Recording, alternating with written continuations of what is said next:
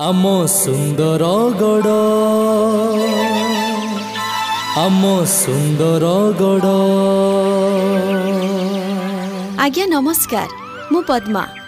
ସୁନ୍ଦର ପ୍ରକୃତି ସୁନ୍ଦର ମଣିଷ ସୁନ୍ଦର ସଂସ୍କୃତି।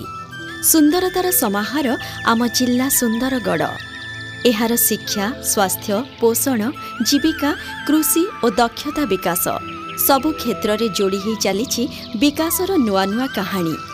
ବିକାଶର ସେହି କାହାଣୀ ସହ ଆପଣମାନଙ୍କୁ ପରିଚିତ କରାଉଛି ଆମର ଏହି ବିଶେଷ କାର୍ଯ୍ୟକ୍ରମ ଆମ ସୁନ୍ଦରଗଡ଼। ନମସ୍କାର ଶ୍ରୋତା ବନ୍ଧୁ ମୁଁ ନଳିନୀ। ଆମ ସୁନ୍ଦରଗଡ଼ ଏବେ ସମୃଦ୍ଧିର ଭିନ୍ନ ପର୍ଯ୍ୟାୟରେ ଆଗେଇ ଚାଲିଛି। ସେହି ସଫଳତା ଓ ସମୃଦ୍ଧିର ଆଉ ଏକ କାହାଣୀ ଏଥର ଆପଣମାନଙ୍କ ପାଇଁ। ଶୁଣନ୍ତୁ ଆମର ଏହି ବିଶେଷ କାର୍ଯ୍ୟକ୍ରମ ଆମ ସୁନ୍ଦରଗଡ଼। ଆମ କ'ଣ ପଦ୍ମା ଆଜି ଭାରି ବ୍ୟସ୍ତ ଲାଗୁଛ ହଁ ପରା ନଳିନୀ ଗାଁରୁ ଫୋନ୍ ଆସିଥିଲା। ଭାଉଜଙ୍କର ପ୍ରସବ ବେଦନା ଆରମ୍ଭ ହୋଇଗଲାଣି। ଭାଇ ବି ଏ ସମୟରେ ଘରେ ନାହାନ୍ତି। କ'ଣ କରିବି କହିଲ? ପଦ୍ମା ଆମ୍ବୁଲାନ୍ସ ଡାକ ଆଉ ତୁରନ୍ତ ଭାଉଜଙ୍କୁ ଡାକ୍ତରଖାନା ନେଇଯାଅ। ଆଉ ଡେରି କାହିଁକି? ସେଇଠି ତ ସମସ୍ୟା ନଳିନୀ। ପୁଣି କି ସମସ୍ୟା? আরে নলিনী মো গাঁ এমিতি এক অঞ্চল যোউঠিকি কৌশি চারিচকিয়া গাড়ি আসিপারেনি সেটিকি আম্বুলান্স কুয়াড়ু কেমিতি আসিপারিব কুহ আচ্ছা এবে মু বুঝলি তোম চিন্তার কারণ কিন্তু তমে জমা ব্যস্ত হওনি পদ্মা তোম পাই পুরা স্বাস্থ্য রক্ষক বাইক আম্বুলান্স অছি বাইক আম্বুলান্স হ্যাঁ পদ্মা তমে নিশ্চয় জানিথিব সে কথা যদি মনে পড়ুনি তাহলে আম সুন্দরগড় জেলাপাল শ্রীযুক্ত নিখিল পবন কল্যাণ তা বিষয়ে কোণ কুচি শুণ एम्बुलेंसेस और महाप्रयाण व्हीकल पूरा जिला पाई कला भी आम चाहूल कि जो हार्ड टू रिच एरिया कि सडनली जदि केवल मटी रास्ता जदि रोचे एंड आंबुलांस जी प्रोब्लम रोचे या छोट छोट जदि जोग्राफिकल बारियर रहा टे आंबुलांस जी प्रोब्लम रोचे से एरिया को आम बैक आंबुलांसेस आम आनीचु प्रपर मेडिकल सर्विसेस डायरेक्टली लोक प्रोवैड करने को चेस्ट चली केवल गाड़ी कि बैक आंबुलांस दे छाड़े ना so everything is included in the project and hopefully this will be beneficial for the people अरे हे मन पड़ा पद्मा ତମର ସିନା ମନେ ପଡ଼ିଗଲା କିନ୍ତୁ ଆମ ଶ୍ରୋତା ବନ୍ଧୁ ସେମାନଙ୍କ କାନରେ ବି ଟିକେ ଏ କଥା ପକାଅ। ନା କ'ଣ କହୁଛ? ଆଜ୍ଞା ହଁ। ସୁନ୍ଦରଗଡ଼ ଜିଲ୍ଲାରେ ଲୋକଙ୍କ ଦୁଆର ମୁହଁରେ ମାଗଣାରେ ସ୍ୱାସ୍ଥ୍ୟ ସେବା ପହଞ୍ଚାଇବା ପାଇଁ ମୋବାଇଲ ମେଡିକାଲ ଭ୍ୟାନ୍ ବ୍ୟବସ୍ଥା କରିଛି ଆମ ଜିଲ୍ଲା ପ୍ରଶାସନ।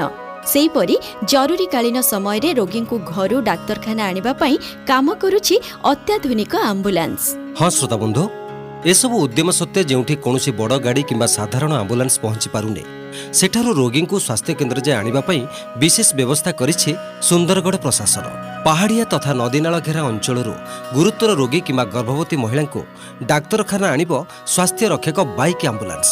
ଚାଲନ୍ତୁ ଏ ବିଷୟରେ ଜଣେ ବାଇକ୍ ଆମ୍ବୁଲାନ୍ସ ଚାଳକ ରାଜୁ ପ୍ରଧାନଙ୍କ କଥା ଶୁଣିବା। ଆଜକୁ ପ୍ରାୟ ତିନି ମାସ ହେଲା ଏଇ ବାଇକ୍ ଆମ୍ବୁଲାନ୍ସଟି ଆମ ରାଜଗାମପୁର ସିଏସ୍ସିକୁ ଆସିଛି। ତିନି ମାସ ହେଲା ମୁଁ ଚଲାଉଛି। ଏଠି ପ୍ରାୟ ବେଶୀ ଆମର ଆକ୍ସିଡେଣ୍ଟ କେସ୍ ଗୁଡ଼ା ଆସେ। ମୁଁ ଆକ୍ସିଡେଣ୍ଟ କେସ୍ ସବୁ ଉଠାଏ। ଡେଲିଭରି ପେସେଣ୍ଟ ଆସନ୍ତି ସେମାନଙ୍କୁ ଜଙ୍ଗଲରୁ ଯାଇକି ଆଣେ। ପ୍ଲସ୍ ଆମର ହସ୍ପିଟାଲକୁ ଯଦି କେହି ଆସିଥିବେ ସେମାନଙ୍କୁ ଆମେ ଯଦି ତାଙ୍କର ବ୍ୟବସ୍ଥା କିଛି ଖରାପ ଥାଏ କିଛି ଅସୁବିଧା ହେଲେ ଆମେ ତାଙ୍କୁ ନେଇକି ଘରେ ପହଞ୍ଚେଇ ଦେଉଛୁ ଡକ୍ଟରଙ୍କର ସହଯୋଗରେ। ଶ୍ରୋତାବନ୍ଧୁ ସୁନ୍ଦରଗଡ଼ ଜିଲ୍ଲା ମାଳିଡିହି ଗ୍ରାମର ଫୁଜି ବାର୍ଲାଙ୍କ ସ୍ତ୍ରୀ ଗର୍ଭବତୀ ଥିବାବେଳେ ତାଙ୍କୁ ଡାକ୍ତରଖାନା ଆଣିବା ପାଇଁ ଗାଁରେ କିଛି ବି ବ୍ୟବସ୍ଥା ନଥିଲା। ଖବର ପାଇ ବାଇକ୍ ଆମ୍ବୁଲାନ୍ସ ତାଙ୍କୁ ଗାଁରୁ ଆଣି ନିକଟସ୍ଥ ସ୍ୱାସ୍ଥ୍ୟ କେନ୍ଦ୍ରରେ ପହଞ୍ଚାଇଥିଲା। ଶୁଣନ୍ତୁ ଫୁଜି ବାର୍ଲାଙ୍କ କଥା।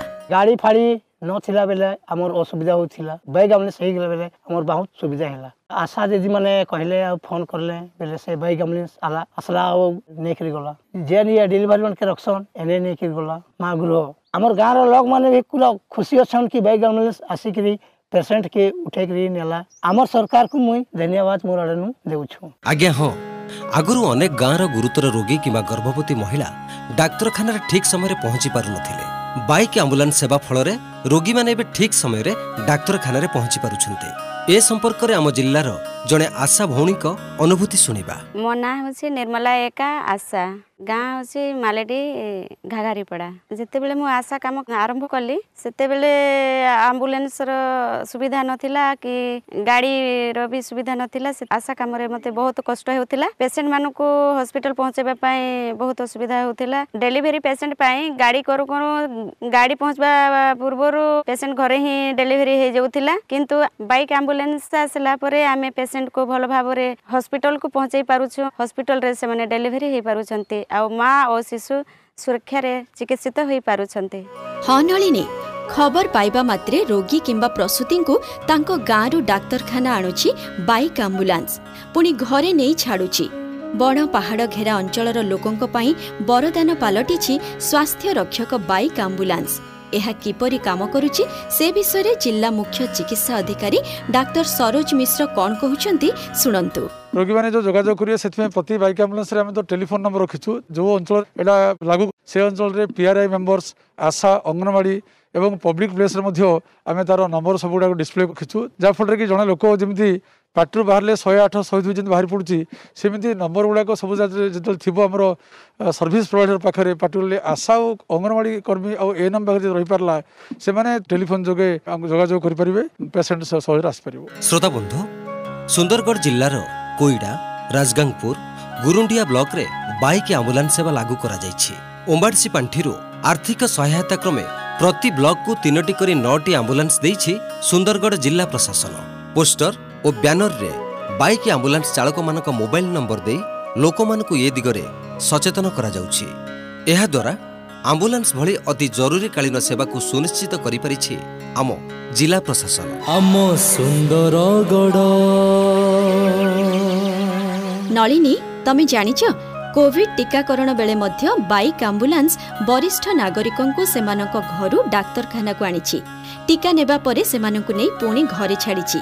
ଏ ବିଷୟରେ ଡାକ୍ତର ସରୋଜ ମିଶ୍ରଙ୍କୁ ପୁଣି ଥରେ ଶୁଣିବା। ବର୍ତ୍ତମାନ ଯେହେତୁ ଖରାଦିନ ଇମ୍ୟୁନାଇଜେସନ ବି ପ୍ରୋଗ୍ରାମ ଚାଲିଛି କୌଣସି ବେଳେବେଳେ ଆମର ଆବଶ୍ୟକତା ଦୃଷ୍ଟିରୁ ସିନିୟର ସିଟିଜେନ ମାନଙ୍କୁ ଯେଉଁମାନେ ଆସିପାରୁନାହାନ୍ତି ହସ୍ପିଟାଲକୁ ସେମାନେ ଯଦି ଖବର ପଠେଇଲେ ମଧ୍ୟ ଆମେ ସେମାନଙ୍କୁ ଆଣିକି ବର୍ତ୍ତମାନ ଯେଉଁ ସିନିୟର ସିଟିଜେନ ଭିତ କୋମରବିଡିଟି ଆମେ ସେମାନଙ୍କୁ ଟିକାଦାନ କେନ୍ଦ୍ରକୁ ମଧ୍ୟ ଆମେ ଆଣି ତାଙ୍କୁ ଫେର ଘରେ ନେଇକି ବି ଛାଡ଼ି ପାରୁଛୁ ଏଇଟା ମାନବିକତା ଦୃଷ୍ଟିକୋଣରୁ ଆମେ ସେ ଟିକାଦାନ ପ୍ରକ୍ରିୟାରେ ମଧ୍ୟ ବାଇକ୍ ଆମ୍ବୁଲାନ୍ସ ଆମେ ଆବଶ୍ୟକ ସ୍ଥଳେ ବ୍ୟବହାର କରୁଛୁ। କାହିଁକି ନା ଯଦି କୌଣସି କଲ୍ ନାହିଁ ମାନେ ଆମ୍ବୁଲାନ୍ସ ଯଦି ଖାଲି ଅଛି ତାହେଲେ ତାକୁ ସଦୁପଯୋଗ କରିବା ପାଇଁ ମଧ୍ୟ ଯେଉଁମାନେ ପଞ୍ଚସ୍ତରୀ ଅଶୀ ବର୍ଷ ବୟସ୍କ ସିନିୟର ସିଟିଜେନ୍ସ ଅଛି ସେମାନଙ୍କୁ ଆମେ ସହାୟତା କରୁଛୁ। ଆଜ୍ଞା ହଁ। କୋଭିଡ ଟିକାକରଣ ସମୟରେ ଆମ ଜିଲ୍ଲା ରାଜଗାଙ୍ଗପୁର ଅଞ୍ଚଳର ଜଣେ ବରିଷ୍ଠ ନାଗରିକ ଶ୍ରୀଯୁକ୍ତ ପୀତାମ୍ବର ପଣ୍ଡା ବାଇକ୍ ଆମ୍ବୁଲାନ୍ସ ଦ୍ୱାରା କିଭଳି ଉପକୃତ ହୋଇଛନ୍ତି ସେହି କଥା ସେ ଏବଂ ତାଙ୍କ ପତ୍ନୀ ଓ ପୁଅଙ୍କ ମୁହଁରୁ ଶୁଣନ୍ତୁ। ବାଇକ୍ ଅମଳରେ ମୋତେ ନେଇକିରି ଟୀକା ଦେଇକି ଆଣିକି ଘରେ ଛାଡ଼ିଲେ। ଏ ରାଜାମରୁ ମେଡ଼ିକାଲ ଭଲରେ ଆସିଛି ଆସିଲେ ଘରେ ଅଛି ଏବେ ଅସୁବିଧା କିଛି ନାହିଁ। ଯେଉଁଠି ଗାଡ଼ି ଯାଇପାରୁନି ଏ ବାଇକ୍ ଅମଳ ଯାଇ ତା ଦ୍ୱାରା ପହଞ୍ଚୁଛି। ମୋ ସ୍ୱାମୀ ଦେହ ଖରାପ ଥିଲା ଆମ୍ବୁଲାନ୍ସ ଘର ମୁହଁରୁ ଆସିକିରି ଆମତିକି ଧରିକି ଯାଇଛନ୍ତି। ଏବେ ବି କୋଭିଡ଼ ଟୀକା ପାଇଁ ଫୋନ୍ କଲି ସିଡ଼ିଏମ୍ ସାର୍ ପାଖକୁ। ସିଡ଼ିଏମ୍ ଫୋନ୍ କରିକିରି କହିଲେ କହିଲୁ ଗୁରୁ ଏବେ ମୋ ସ୍ୱାମୀକି ଧରିକିରି ଗଲେ ବାଇକ୍ ଆମ୍ବୁଲାନ୍ସରେ କୋଭିଡ଼ ଟୀକା ଦେଇ ଦେଇକିରି ନିରାପଦରେ ନେଇକିରି ନିରାପଦରେ ଆଣିକିରି ଘରେ ଛାଡ଼ିଲେ। ବାଇକ୍ ଆମ୍ବୁଲାନ୍ସରେ ବାପାଙ୍କୁ ଘରୁ ଗଭର୍ଣ୍ଣମେଣ୍ଟ ହସ୍ପିଟାଲକୁ ନେଇକିରି ଗଲେ ଟୀକା ଲଗେଇଲେ ଘରକୁ ଆଣିକିରି ଛାଡ଼ିଲେ। ସୁନ୍ଦରଗଡ଼ରେ ଏଇ ଯେଉଁ ବାଇକ୍ ଆମ୍ବୁଲାନ୍ସର ଯେଉଁ ସୁବିଧା ମିଳିଛି ସେଥିପାଇଁ ମୁଁ ଜିଲ୍ଲାପାଳଙ୍କୁ କୃତଜ୍ଞ ଜଣାଉଛି। ଏହାଦ୍ୱାରା ସୁନ୍ଦରଗଡ଼ ଜିଲ୍ଲାର ସବୁ ଗ୍ରାମବାସୀ ମାନେ ଆର ଲାଭ ବି ଉଠାଉଛନ୍ତି। ଶ୍ରୋତାବନ୍ଧୁ ବର୍ତ୍ତମାନ ଏହି ସେବା ସୁନ୍ଦରଗଡ଼ ଜିଲ୍ଲାର ତିନୋଟି ବ୍ଲକରେ ଚାଲିଛି। ଏ ଦିଗରେ ଆଗକୁ ଜିଲ୍ଲା ପ୍ରଶାସନ କି ଯୋଜନା ରଖିଛି ସେ ସମ୍ପର୍କରେ କହୁଛନ୍ତି ଡାକ୍ତର ସରୋଜ ମିଶ୍ର। ଶୁଣନ୍ତୁ। ଆମେ ଆଶା କରୁଛୁ ଯେ ଯେମିତି ଦୋଳାରେ ଆଉ କୌଣସି ପେସେଣ୍ଟ ବୁହା ହେବନି ଆଉ କୌଣସି ଗମନାଗମନର ଅସୁବିଧା ପାଇଁ ଯଦି କୌଣସି ପ୍ରସୂତି ମହିଳା ଜଟିଳ ପରିସ୍ଥିତିରେ ଥିବା ମ୍ୟାଲେରିଆ ରୋଗୀ ବା ଯେକୌଣସି ରୋଗୀ ବା ଶିଶୁ ଏମାନେ ନିଶ୍ଚିତ ଭାବେ ଗୋଟେ ହେଲ୍ଥ ଫ୍ୟାସିଲିଟିରେ ଶୀଘ୍ର ପହଞ୍ଚି ପାରିବେ। ଆମେ ଏହାର ସୁଫଳକୁ ଛଅ ମାସ ଭିତରେ ଇଭାଲୁଏସନ୍ କରି ଆକୁ ପର୍ଯ୍ୟାୟକ୍ରମେ ଆମେ ଅନ୍ୟାନ୍ୟ କଠିନ ଅଞ୍ଚଳକୁ ମଧ୍ୟ ଆମେ ଏହି ସେବା ଉପଲବ୍ଧି କରିବାକୁ ଯୋଜନା ରଖିଛୁ। ସବୁ ଶୁଣିଲେ ତ ଶ୍ରୋତାବନ୍ଧୁ ସୁନ୍ଦରଗଡ଼ ପ୍ରଶାସନର ଏଭଳି ପରିକଳ୍ପନା ଯୋଗୁଁ ଜିଲ୍ଲାବାସୀଙ୍କ ପାଇଁ ଏବେ ବରଦାନ ପାଲଟିଛି। ସ୍ୱାସ୍ଥ୍ୟ ରକ୍ଷକ ବାଇକ୍ ଆମ୍ବୁଲାନ୍ସ। ଏହାଦ୍ୱାରା ଡିସେମ୍ବର ଦୁଇ ହଜାର କୋଡ଼ିଏରୁ ଏଯାବତ୍ ଛଅଶହରୁ ଅଧିକ ଗୁରୁତର ରୋଗୀ ଓ ଗର୍ଭବତୀ ଉପକୃତ ହୋଇପାରିଛନ୍ତି। ଆମ ସୁନ୍ଦରଗଡ଼ ଶ୍ରୋତାବନ୍ଧୁ ଏବେ ତ ସମୟ ହେଇଗଲାଣି। ଆମ କାର୍ଯ୍ୟକ୍ରମ ସାରିବା ପୂର୍ବରୁ ସୁନ୍ଦରଗଡ଼ ଜିଲ୍ଲା ହେଲ୍ପଲାଇନ୍ ନମ୍ବର ଟିପି ରଖନ୍ତୁ। ଆମ ଟୋଲ୍ ଫ୍ରି ନମ୍ବରଟି ହେଲା ଏକ ଆଠ ଶୂନ ଶୂନ ତିନି ଚାରି ପାଞ୍ଚ ସାତ ଚାରି ଛଅ ଏକ। ଶ୍ରୋତାବନ୍ଧୁ ଆମେ ପୁଣି ଥରେ ଆପଣଙ୍କୁ ଆମ ସୁନ୍ଦରଗଡ଼ ଜିଲ୍ଲା ହେଲ୍ପଲାଇନ୍ ନମ୍ବରଟି କହି ରଖୁଛୁ ଆମ ଟୋଲ୍ ଫ୍ରି ନମ୍ବରଟି ହେଲା ଏକ ଆଠ ଶୂନ ଶୂନ ତିନି ଚାରି ପାଞ୍ଚ ସାତ ଚାରି ଛଅ ଏକ ଆମ ସୁନ୍ଦରଗଡ଼ ଆମ ସୁନ୍ଦରଗଡ଼ କାର୍ଯ୍ୟକ୍ରମକୁ ଆଜି ଏଇଠି ରଖିବା। ଆଜ୍ଞା ହଁ। ପୁଣି ଏକ ନୂଆ ବିଷୟ ଧରି ଆର ସପ୍ତାହରେ ଆମେ ପହଞ୍ଚିବୁ ଆପଣଙ୍କ ପାଖରେ। ବିଦାୟ ଦିଅନ୍ତୁ। ନମସ୍କାର। ନମସ୍କାର। ଆମ ସୁନ୍ଦରଗଡ଼ ଆମ ସୁନ୍ଦରଗଡ଼